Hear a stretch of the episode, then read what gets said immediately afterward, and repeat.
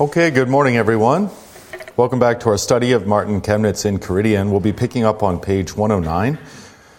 Last week we did a rather thorough introduction to the sacraments, and I spent some time going off script and especially addressing some of our contemporary issues.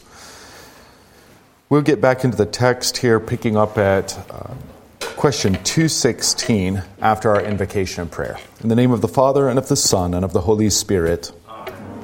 Our Father, who art in heaven, hallowed be thy name. Thy kingdom come, thy will be done, on earth as it is in heaven. Give us this day our daily bread, and forgive us our trespasses, as we forgive those who trespass against us. And lead us not into temptation, but deliver us from evil. For thine is the kingdom, and the power, and the glory, forever and ever. Amen.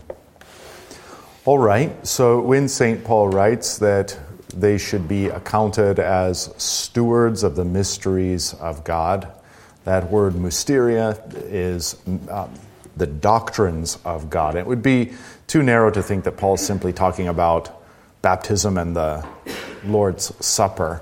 So, all the mysteries, and that's sacramentum, so that's the sacraments, are all the mysteries of the faith we can narrow that down to specific acts that God does to individuals, and so defined, maybe there's seven sacraments, maybe there's 12.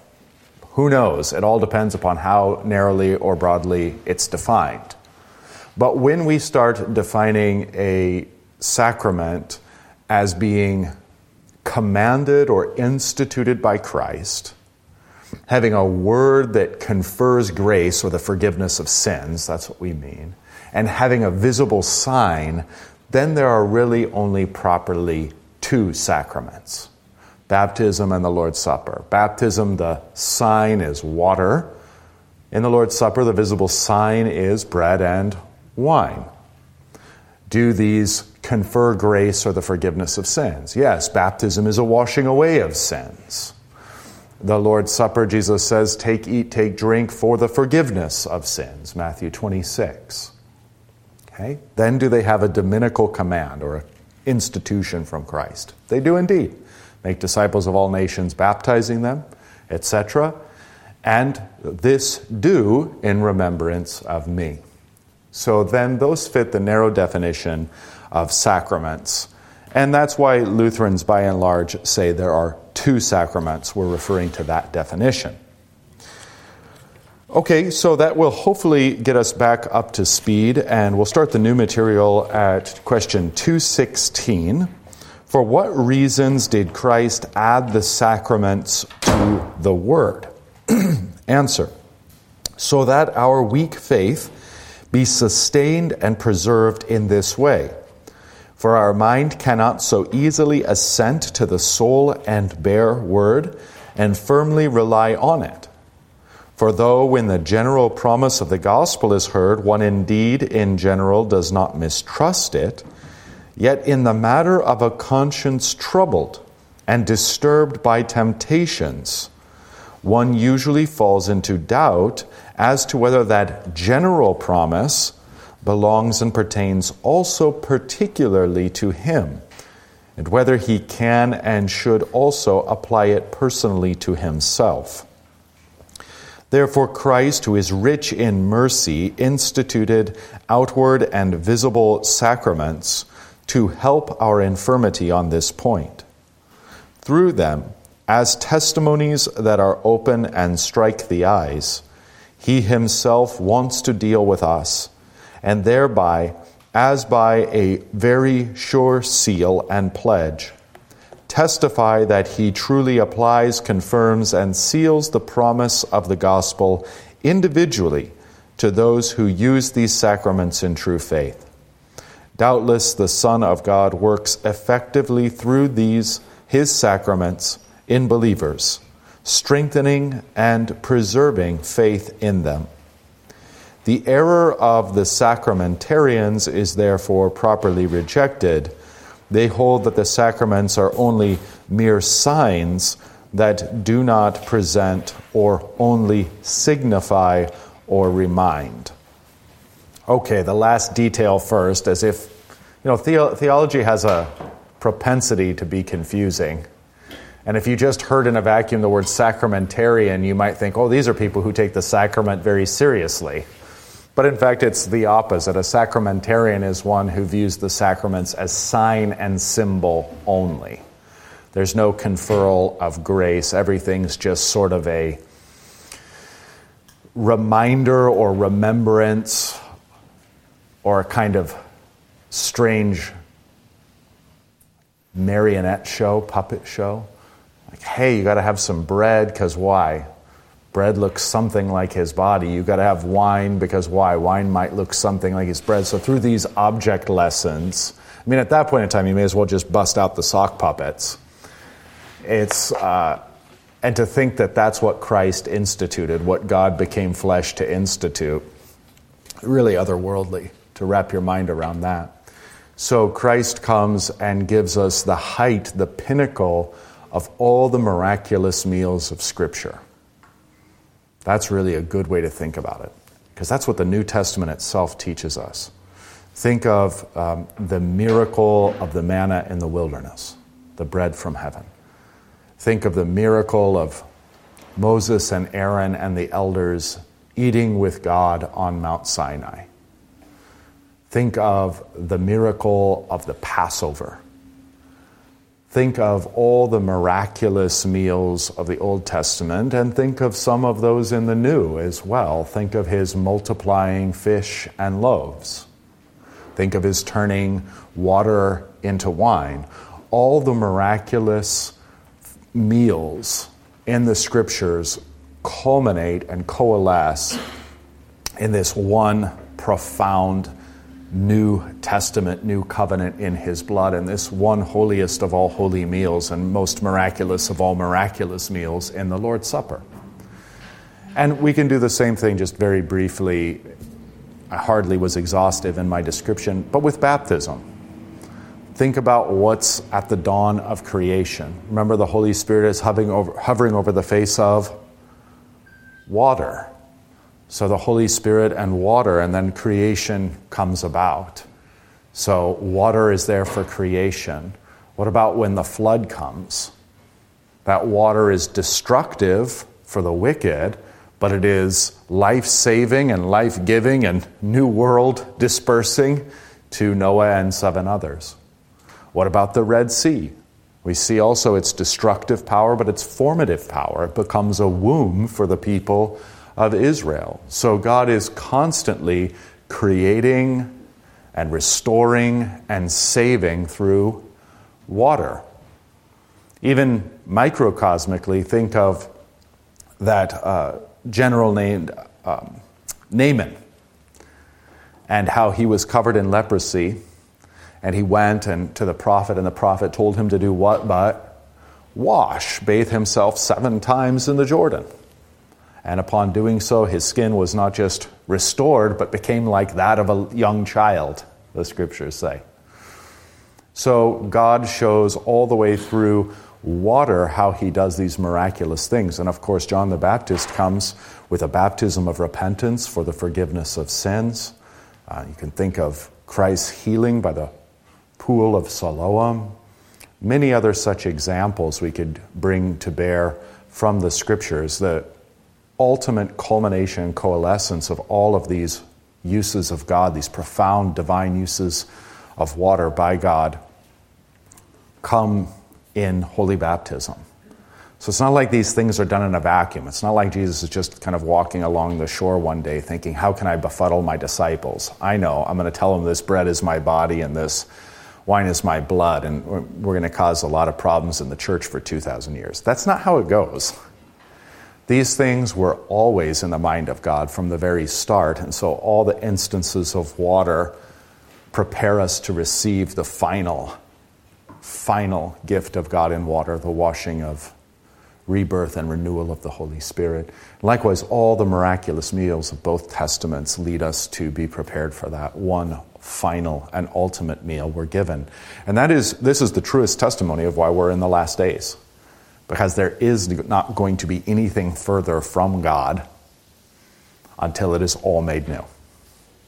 So, in that sense, you can, you can totally tell. It doesn't matter to God whether the last days last uh, a thousand years, two thousand years, ten thousand years. In fact, Peter tells us that a thousand years to God is like a day in his sight. So, God doesn't co- conceive of time the way we conceive of time, obviously. But we are in the last times nonetheless, and God isn't thinking, okay, well, the last times have drug on a little long.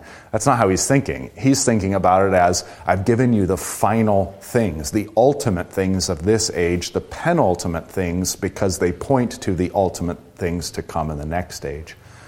That's what God is up to, that's what He's doing. So there will be nothing further from God until all is made new.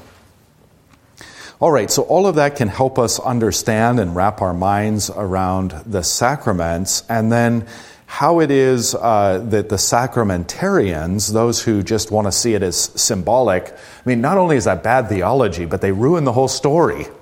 It's bad storytelling. And then in the end, at the culmination of all things, God handed them symbolic bread. What a bummer. what a letdown. At the end of all things, there's this symbolic splashing of water on somebody's forehead. and this is why you have the impulse in larger evangelicalism to go back to the Old Testament. Oh, the Old Testament is where God was really doing his works and really doing his miracles and really acting profoundly. How? Pardon me, bass backwards. How completely upside down. The Old Testament is merely a shadow of the greater realities that have now been fulfilled in Christ. Course, that's the argument of the whole New Testament in general, but the book of Hebrews in specific. Okay, so we are at, uh, we, we are most blessed. You know what David would say? I wish that I was born in the year of our Lord 2023, or I wish I was alive during that era of the church. That's what all the prophets, they all long to see the things we're seeing. They all long to experience the things we're experiencing. That's what the Bible says. so you can disagree with God if you like on that point, but I, for one, would never want to go back to the Old Testament and live in any other period. And I think we are amongst the most blessed of all men, the most blessed of all in this age, to live in these times at the culmination of all things. It's fantastic. Would never trade it in for anything. Um, even Peter says, Hey, I saw Jesus on the Mount of Transfiguration, but you all have something even more sure than what my eyes took in, something even more beautiful and wonderful and marvelous. It's called the Bible. Check it out. That's what Peter says. That's the New Rhodey translation, but that's what he says.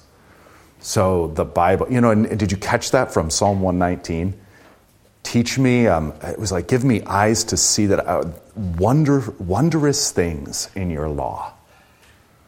That's the, that's the transfiguration of the word in our midst, the transfiguration of the scriptures in our midst. That what at first appears to be dull and meaningless begins to shine and glow with heavenly light, and we see things we never saw before. But it's not just a transfiguration of the scriptures, it's ultimately a transfiguration of the world itself. That's what Christ is bringing to bear. That's what we can already see shining through. All things transfigured. We say this in the liturgy all the time, we just don't believe it. Heaven and earth are full of your glory. Well, heaven's full of his glory. What about earth? Yeah, that too.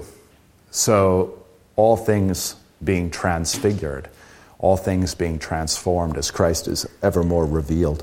Yeah, this, these are the times in which we live, and I wouldn't wish for any others. So, the sacraments help us to see these things, and the sacraments help us to know where we are.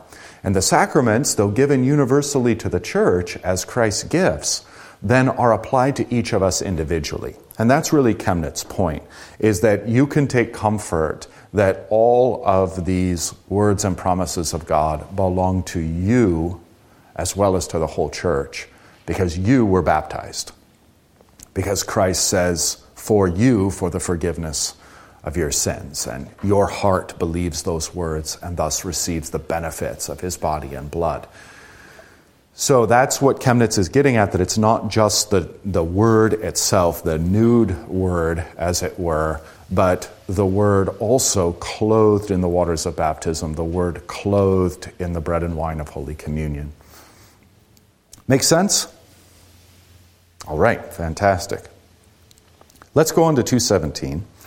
Is our faith also necessary for a sacrament? That's a good question. Let's see how he answers.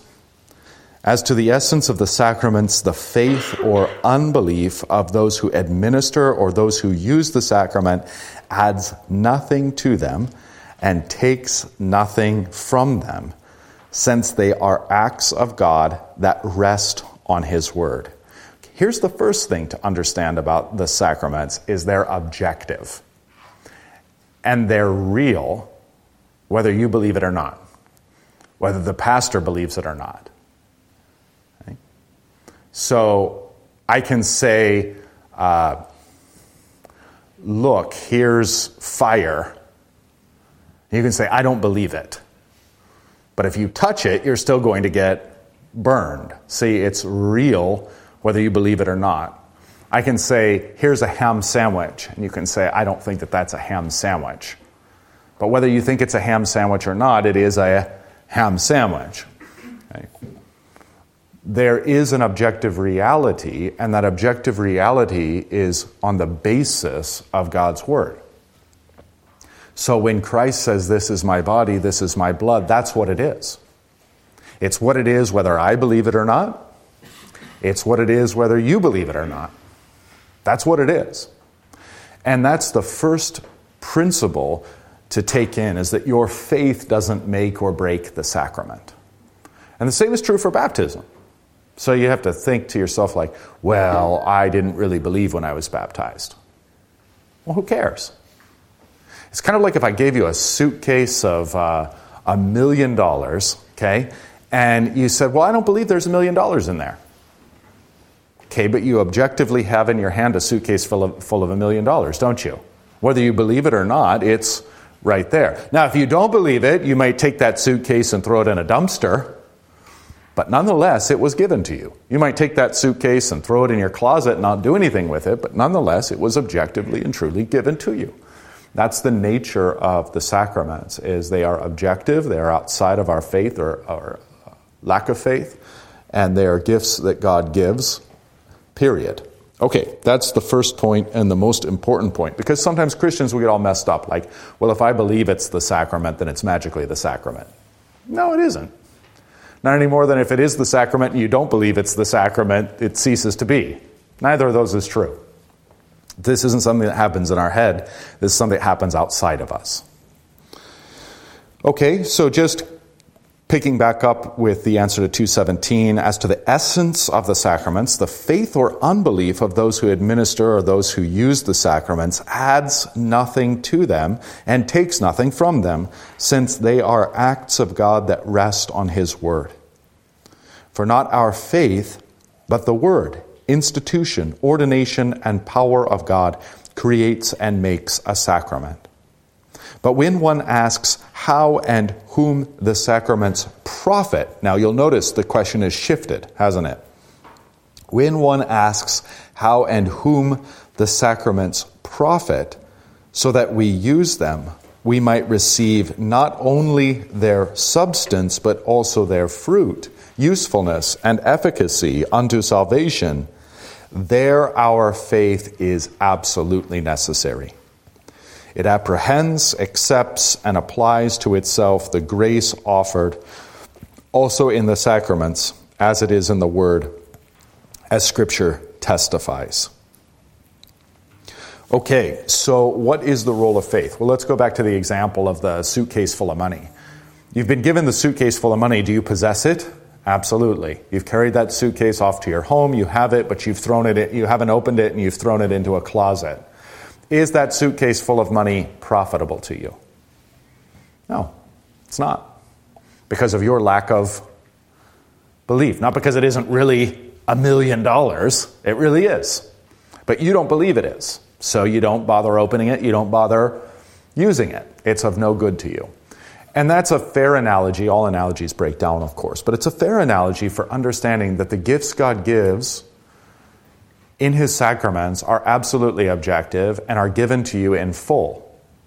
Now, whether it's useful or whether it's um, efficacious, whether it's fruitful unto you and unto your salvation, does indeed depend on faith, doesn't it? Because do you believe that it's there? Do you believe that it's in the case? Do you open it up? Do you try to spend it? That's the question of faith. So you can see that both sacrament and faith are, in a sense, two sides of the same coin, and both are necessary in order for the purposes of God to be fulfilled, which is that we would be saved. So, how does faith come? Faith comes by hearing, and hearing by the word of Christ. So, how can sacraments do such great things? Well, sacraments are word and sign. Word and water, that's baptism. Word and bread and wine, that's the Lord's Supper. So it is the word that is powerful and doing the work. It is that word that brings forth and calls forth and demands faith. And so when we believe, that's on, on account of the sacrament given, that the sacrament even creates faith so that we believe what God says when we receive it. It's all on account of the power of the word. And that's objective, it's completely aside from faith, but whether we receive it properly or not, profitably or not, that is the question of faith. Let's pause there. Let's see if you have any questions or reflections or if I made anything unclear for you. Yes, sir. Uh, I just wanted to comment that it, specifically in the case of the sacrament of the altar, um, not receiving the sacrament faithfully is even detrimental Exactly. Because of the fact that it doesn't cease to be the sacrament just because you don't believe. Exactly right. Such a great point. Yeah. And one that I kind of expect um, Chemnitz will bring out at one point or another. But you're exactly right. So if you go to, this is all 1 Corinthians 11, if you go to the Lord's Supper thinking it's not the body and blood of Christ, it's not like God goes, oh, okay, well, it's not since you don't think it is. It objectively is, and as you receive it, you are, I mean, you are effectively calling him a liar. He says, This is my body, this is my blood, and you say, No, it isn't. And you receive that, St. Paul says, uh, in, in such a way that it will actually make you weak, sick, and some, St. Paul says, have fallen asleep, which is Paul's way of speaking of death. So the sacrament, because it's objectively there, the Lord's Supper, because it's objectively there, is very serious business. One of the reasons why pastors don't just say, hey, everybody come up and commune. Because you can come up and commune according to the Holy Spirit, according to St. Paul, and not believe that you're receiving the body and blood, and thereby receive not blessings and benefits, but actually curses and punishments, that it would it make you weak or make you sick or make you fall asleep, whether spiritually or physically or all of the above, who knows? That's God's business. I love what one pastor says oftentimes when he's asked a question, basically, God said, I believe. yeah, that's great. That's great, yeah. Yeah, Jesus had at his, at his disposal um, this baptism symbolizes the washing away of your sins. Jesus had at his disposal this bread symbolizes my body, this wine symbolizes. But he doesn't use that language. It's very real, objective, concrete language that he uses. And uh, what hubris for us to uh, say, Well, I know better than you, Lord. I know how you should have said this. Let me say it that way for you. I went to a, um, I think it's declined in popularity and influence somewhat. But a few years ago, it was the most popular and influential church in this area. I went there some years ago, and the celebrant, uh, the famous or maybe rather infamous pastor, when he went to do the words of institution, literally said, Jesus said, This symbolizes my body. Jesus said, This symbolizes my blood. I mean, I commend him for his honesty, and he at least is making it all obvious for everyone to see. So this is very common in quote unquote Bible believing churches that they just, that's kind of just a slogan. They only like and believe the parts of the Bible that they like and believe, not all of it. As soon as you say, well, what about this? It's like, oh, oh, oh, oh well. And usually, if you run into the lay folks, um, it's our pastors never explain that to us. What is that again? Because you read that again, I'm completely unfamiliar. I haven't even heard it. Okay. Yes, sir. Uh, going back uh, to the earlier question, you said that uh, the sacrifice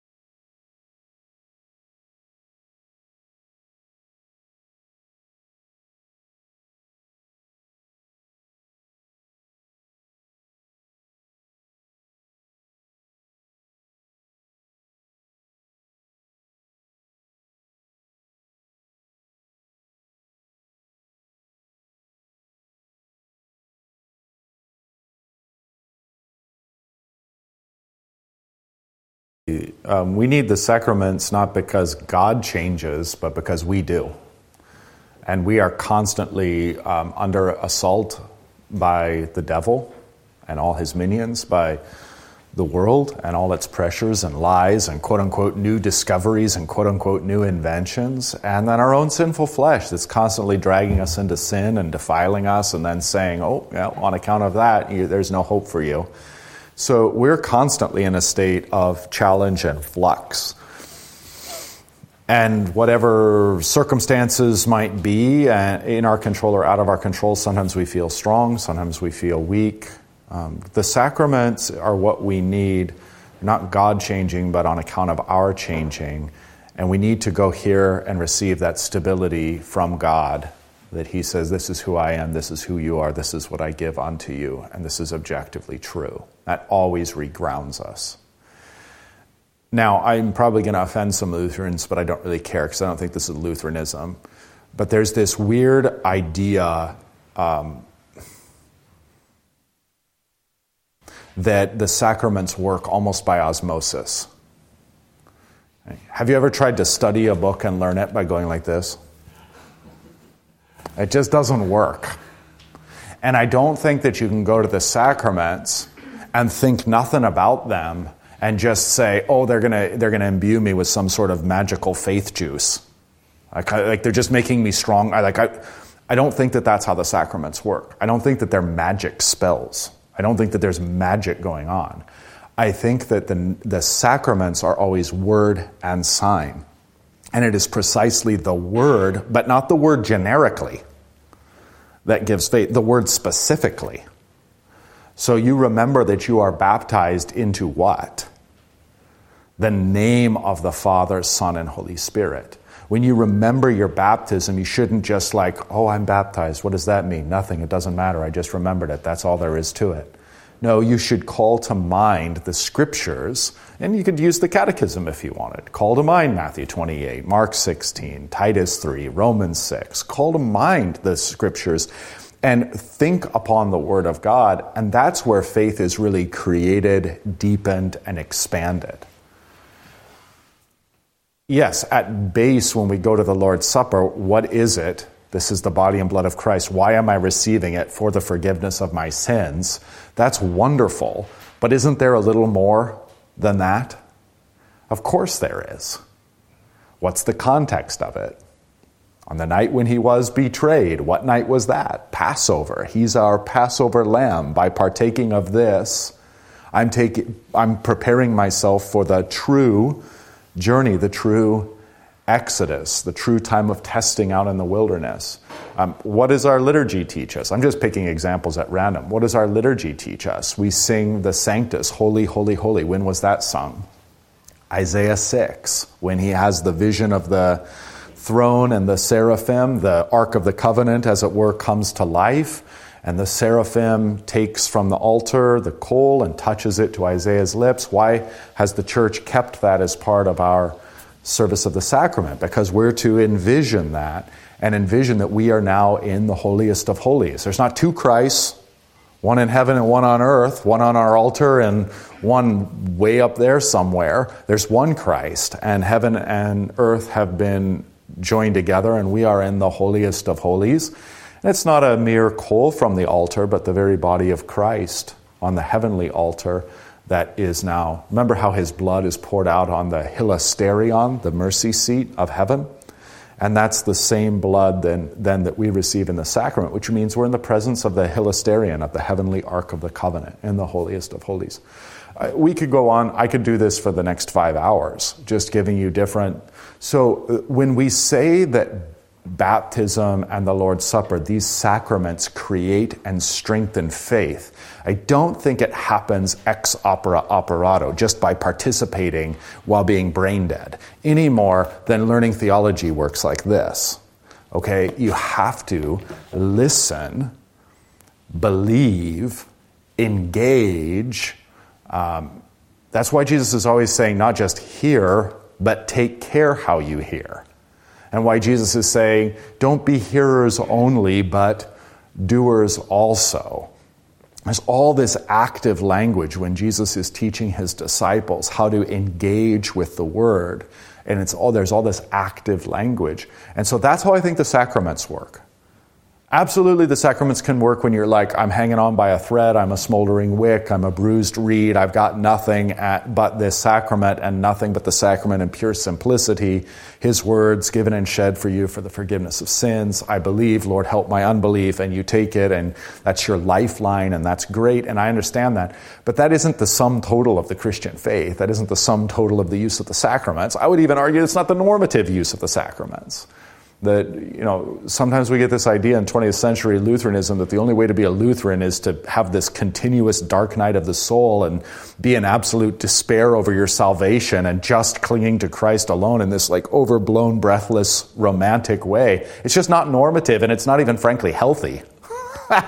So far from being like the height and peak and epitome of one's theology it's not even healthy there may be that season that you experience, and that's well and good, but there should be other seasons as well. And the, the robustness, uh, the plentitude of the sacraments are such that they're inexhaustible.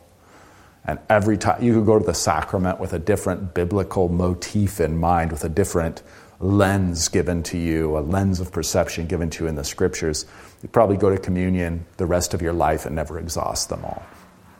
So that's, yeah, I know that's long winded um, response, but yes, we, it's not as though God changes, like he's constantly changing his mind, like, oh, I don't know if I forgive you or not. No, God's stable. We're not stable. We constantly need to be stabilized in his love through his sacraments. And then the real growth takes place not in the word abstract, but in the word concrete the actual physical, you are baptized in the name of the Father, Son, and Holy Spirit, the actual promises of God in accord with baptism, um, the actual words of Christ, this is my body, this is my blood given and shed for you, etc. Um, the New Testament, and then all the biblical teachings in regard to that. That's what strengthens our faith. That's what helps us perceive our lives in biblical frame, to see our lives and our stories uh, the way God sees them. And the sacra- there's just nothing more powerful than the sacraments to do that. So I, um, I agree with Chemnitz that it's a condescension of God and um, on account of our weakness, not just the bare word, but also the word and the signs. I think all of that's true. I just don't think that that exhausts the nature of the sacraments because I also think that they're gifts that God gives that are of immense and unimaginable blessing, and that it is the profligacy of God's grace and love toward us that. Um, so He doesn't. I mean, sure, on one side, on one hand, He does see our weakness and condescend to give us these things. But on the other hand, he sees us as his beloved children and wants us to delight in these things. Or even better, he sees us as the bride and he's the bridegroom. When you, um, uh, you know, when you're in love with, uh, with your spouse, you delight in doing good for them. You delight in giving them gifts. You delight in giving them experiences. You delight in these things. Not, you're not condescending to their weakness that they don't, well, I don't know, maybe they've forgotten that I love them. So I've got to condescend to this weakness. I mean, I said it once back on our marriage night, so that should be good enough. Uh, but I'll condescend to their weakness and, you know, sometimes give hugs or kisses or gifts or, yeah. There's more to it than that. There's a full expression of love and an ongoing nurturing and love and pouring out and God and Christ gives us these sacraments because they're absolute gifts of love. They're absolute um, enactments of His affection. That's His love for His bride, the church. That's His love for us. And all the adventures that we go on through His word and sacraments, as we partake of them, are, are gifts and uh, first fruits um, of that great harvest that is yet to come. I mean, we're tasting heaven in that sense because that's what heaven is. Heaven is going to be face to face with God, um, enjoying Him and enjoying His Word and enjoying all the experiences of His love and grace as, they, as they're ever more poured out upon us. So that's the nature and essence of the sacraments. It's not a mere condescension to our weakness, it's a profound outpouring of His love.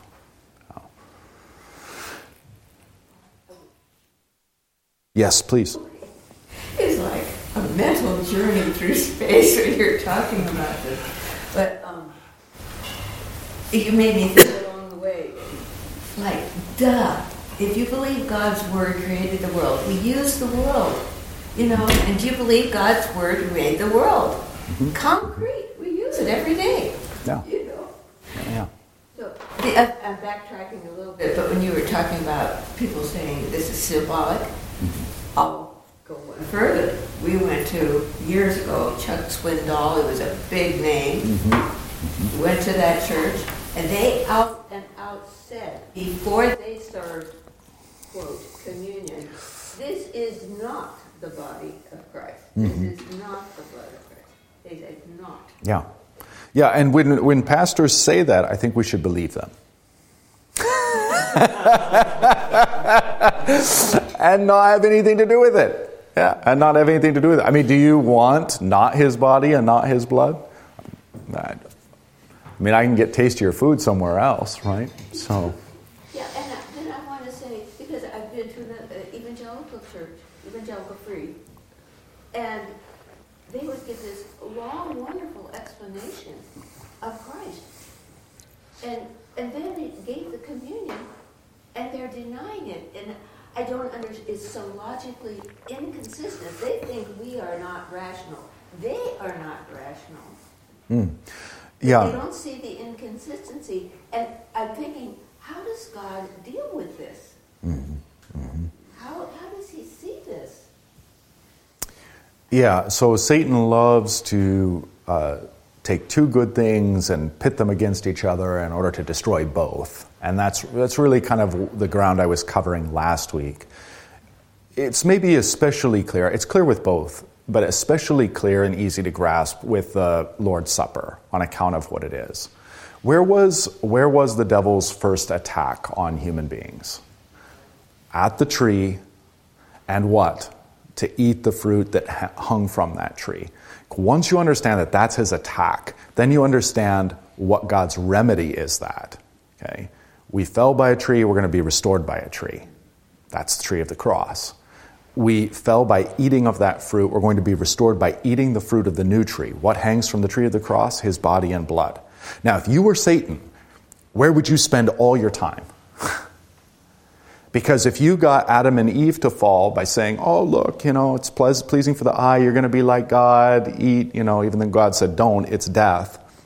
then when God says do, it's forgiveness, life, and salvation. You spend all your time being like, ah, oh, it's not really his body and his blood. That's the way of him taking you away from that tree, isn't it? Because now you're just having bread and wine. You're not eating from that tree. You're not eating the body and blood of Christ. So if he can lead you away from that tree through tricks and subtlety, he will. And if he can get you to deny that reality, he will. This is the remedy God has given. So this is just the second part of his ploy. I mean, he led us to fall by a tree and eating from the fruit. God's given us the same remedy. If he can keep us away from that, he will. And if he can, whatever subterfuge and lies he can use, it's why the Lord's Supper uh, um, has always been one of the main places where uh, Satan attacks. And also, I mean, if you just think about, about it broadly in terms of the delivery system of God's gifts to us as individuals, it's baptism and the Lord's Supper. So, what's Satan going to attack? What would you attack? baptism and the Lord's Supper. So, that's why these things have um, been under fairly continuous attack throughout the history of the church in one way, shape, or form. But by and large, the church, to her credit, has held firm. Um, you're, I know we're the minority here in this part of the country, and we feel like the oddballs who are confessing. But globally and historically speaking, the Christian church stands with us and stands undivided that it's Christ's body and Christ's blood we're eating for the forgiveness of our sins, and that, it, that baptism is a washing away of sins.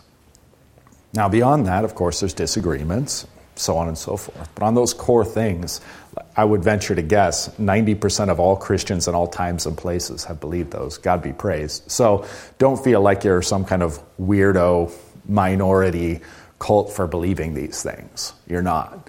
You can, um, if you want a really uh, helpful way of looking at this, pick up, um, since we're in Chemnitz, Chemnitz did an examination of the Council of Trent. There's four volumes. You can find the volume on the Lord's Supper if you want. and um, find where he's listed what church fathers think in that regard. Um, and it's a helpful resource anyway, because when it's justification by grace through faith apart from works, he's got cataloged a whole list of church fathers who assent and affirm that very thing. Sola Scriptura, same thing. So, a very helpful book for us Lutherans, and, and again from Martin Chemnitz. Okay, was there another question, comment? Let's motor along then. 218 How many sacraments of that kind are there in the New Testament? Properly speaking, there are only two baptism and the Lord's Supper. These two have the essential parts required for a sacrament, again, as we've defined it. Namely, an outward sign or element instituted and commanded by Christ, and the promise of grace, namely, that it should be applied and sealed to believers through these sacraments. Is absolution also a sacrament of the New Testament? Absolution indeed has one mark characteristic of the sacraments, namely that the universal promise of the gospel is applied and sealed individually to each believer through absolution. And in view of this mark, some are not wrong in that they number absolution among the sacraments of the New Testament. But since no outward sign or element was ordained and instituted by Christ for its administration, it cannot properly be called a sacrament in the way in which baptism and the Lord's Supper are called sacraments. Uh, yet, logomachii, wars about words, are not therefore to be stirred up, provided the thing itself taught in Scripture is kept pure, as the Apology of the Augsburg Confession teaches. So the whole point is like, how do you define a sacrament? and then you could have two, or you could have three, or you could have seven, or you could have twelve, or you could have all the doctrines of Scripture. It doesn't matter. But as, as narrowly defined, there's really only baptism and the Lord's Supper that fit these definitions. All right, how about uh, 220 then? Why do we not count seven sacraments with the papistic church? Because most of those called uh, so called, excuse me, can't read anymore. Because most of those called sacraments by the papists lack the essential parts that properly belong to the essence of a sacrament in the New Testament. Thus, matrimony is indeed divinely instituted and ordained, but does not have such an outward sign added by command of God as the nature of a sacrament demands. Nor is matrimony such a means and instrument by which the promise of salvation is applied. But you say that Paul calls matrimony a sacrament, and even a great sacrament. Ephesians 5:32. I reply, Paul does not call matrimony such a sacrament as baptism is and the Lord's Supper, but a mystery, and that in Christ and his bride, the church, namely that conjugal union, is a figure of that mysterious union of Christ and the church. Okay, so that's uh, obvious then that mystery or sacrament in the broad sense can encompass all kinds of things biblically. We're talking about the narrow dominical command, confers grace or the forgiveness of sins, has, an, has a sign attached to it. We're now talking about baptism or the Lord's Supper. Everything good? Clear? All right. 221. But at the laying on of hands of the apostles, the Holy Spirit fell on the believers. What then keeps confirmation from being a sacrament, since it has an outward sign and the promise of the Holy Spirit? Answer Besides the other gifts of miracles, the apostles had also this one that at the laying on of their hands, they not only healed the sick, Mark 16, 18, but the Holy Spirit was also conferred on the believers under the outward and visible form of such gifts as tongues and prophecy. Acts 19, 6. Right. You can even see this in the book of Acts. Sometimes you're already talking to believers who have received the Holy Spirit in the sense of He's indwelling them and given them faith, but they haven't received the outward manifestation of His gifts, speaking in other intelligible human languages or otherwise uh, prophesying or uh, exhibiting healing or that kind of thing. Uh, so that's an important distinction to be made as well when you consider these things. Chemnitz continues. But this prerogative given to the apostles to confirm doctrine was only temporary. Now, here's a little aside and, and an important point that Chemnitz brings up that the church fathers also talk about. That is, that as the apostles are going out and testifying to the resurrection of Christ, that Jesus is the Christ, that he has come for the salvation of Jew and Gentile, as this is being spread, and especially the gospel to the Gentiles being spread by Paul and company, God allows that message to be accompanied by signs. Indeed, he performs signs to confirm the veracity of that message. So that when they're saying this is the word from the Lord, the Lord's backing that up by doing things that only the Lord can do. But once that message has been confirmed by God, then the need for an ongoing confirmation ceases. And that's why the quote unquote New Testament spiritual gifts by and large cease, or at least extremely diminish when you look, for example, in uh, second and third century church fathers, they're not talking about the things that are happening in Acts as if they were still happening. They're not. And their rationale is the same one I just gave that God used these miraculous signs to confirm the preaching and veracity of His word. And once that was established, they recede. Now, that's not to say that from time to time we don't see people miraculously learn Hebrew. Wouldn't that be nice? or um, accounts of, of people in the mission field who um, suddenly are they think they're speaking in their native tongue but they're suddenly intelligible to someone else. Uh, the church has never forbade or, or dismissed these kinds of things. God can work whenever and wherever he pleases um, and can use the gifts and signs and healings whenever uh, and wherever he pleases. But the idea that um, the first, the, the first century in the book of Acts is normative for 2,000 plus years of church history is just false, demonstrably so.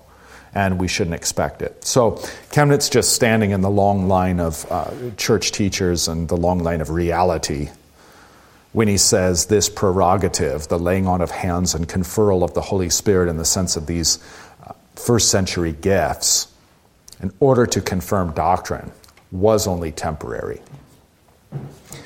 In the divine word, we have neither any command by which we are enjoined to follow that example of the apostles, nor divine promise that God wants to send, give, and confer the Holy Spirit by the laying on of our hands. In fact, the chrism of the papists rests much less on either such a word or command or promise. All right, so in short, that's why we don't view confirmation as a sacrament. It's lacking a dominical command. That's the easy one. Excuse me. Okay, 222. But why is ordination of ministers of the church not a sacrament? All right, well, you can see what we're doing. So we've gone to marriage, we've gone to confirmation, and now we're going to ordination. But why is ordination of ministers of the church not a sacrament?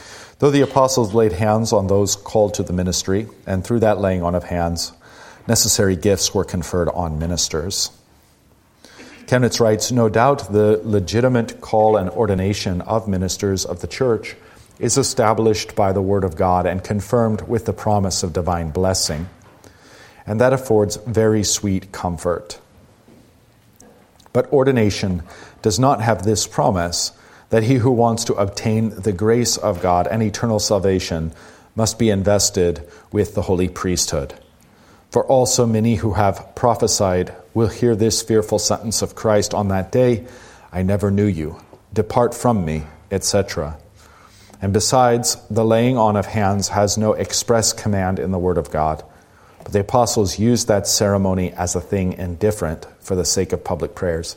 All right, well, since we've got a seminarian and some potential future seminarians in the room, uh, I'll, I'll, point this out that nowhere is the laying on of hands for ordination uh, commanded. There's no dominical command. And there's no promise that the gifts will be conferred through that act of laying on the hands. But those truths have been used to say that nothing happens to you in an ordination, and I don't believe that that's true, and neither does Chemnitz. Let me point that out just one more, one more time for you. The opening lines here. No doubt the legitimate call and ordination of ministers of the church is established by the Word of God and confirmed with the promise of divine blessing. So, that divine blessing to an office and, and um, to a man who undertakes that office, I think, is manifestly clear. And so, God gives gifts to men. It is God who makes pastors pastors. It is God who blesses those individuals in the office with the skills and talents they have. So, by no means, I mean, what's the alternative? You say, you say to God, You're welcome, I'm so wonderful. I'm You're welcome that I studied so hard and learned so much. All of these things are gifts from God and come from God. So I think it's I think that we've overdone it largely in the LCMS where we've said that nothing happens in ordination. I, I don't know how we can biblically hold that. Um, in ordination, God is blessing the church and the office, but not merely an abstract He's blessing the man entering the office, and he's blessing that congregation who's calling the man, and all of that's taking place, and all of that is uh, all of his gifts are manifest in the ministry and and um, in the blessings of ministry and church together that flow from that. Okay, so yeah, we don't need to attach that to the laying on of hands because the scriptures don't, and Christ doesn't uh, demand it. It's not a dominical mandate. Let's get the uh, last paragraph here under 222 from Chemnitz. And unction, that means anointing. Extreme unction means anointing with tons of oil. No, I'm just joking. Pastor joke. Extreme unction means last anointing or last rites. It's kind of a more, more fun idea, though, isn't it? Extreme unction, bringing a forklift with a whole barrel of holy oil. Okay, unction anointing, which the papists practice in ordaining elders, has neither any command nor promise in the scripture of the New Testament. But contrary to the Word of God, it reduces the ministry of the New Testament to the shadows of Levitical ceremonies. Since then, the ordination of ministers of the church lacks both the element and the promise of grace, both of which are required for the essence of a sacrament in the New Testament. It neither is nor can be called a true sacrament. All right, good. Yes, please. the elders in the Catholic Church? Oh, the elder, yeah, so. So I don't know exactly what he means there. I think he just probably means common pastors. That's my guess as to what he means. Because it would be the bishops doing the unction, doing the anointing. So I'm guessing he's just using elders as pastors, parish pastors, okay. priests. Mm-hmm.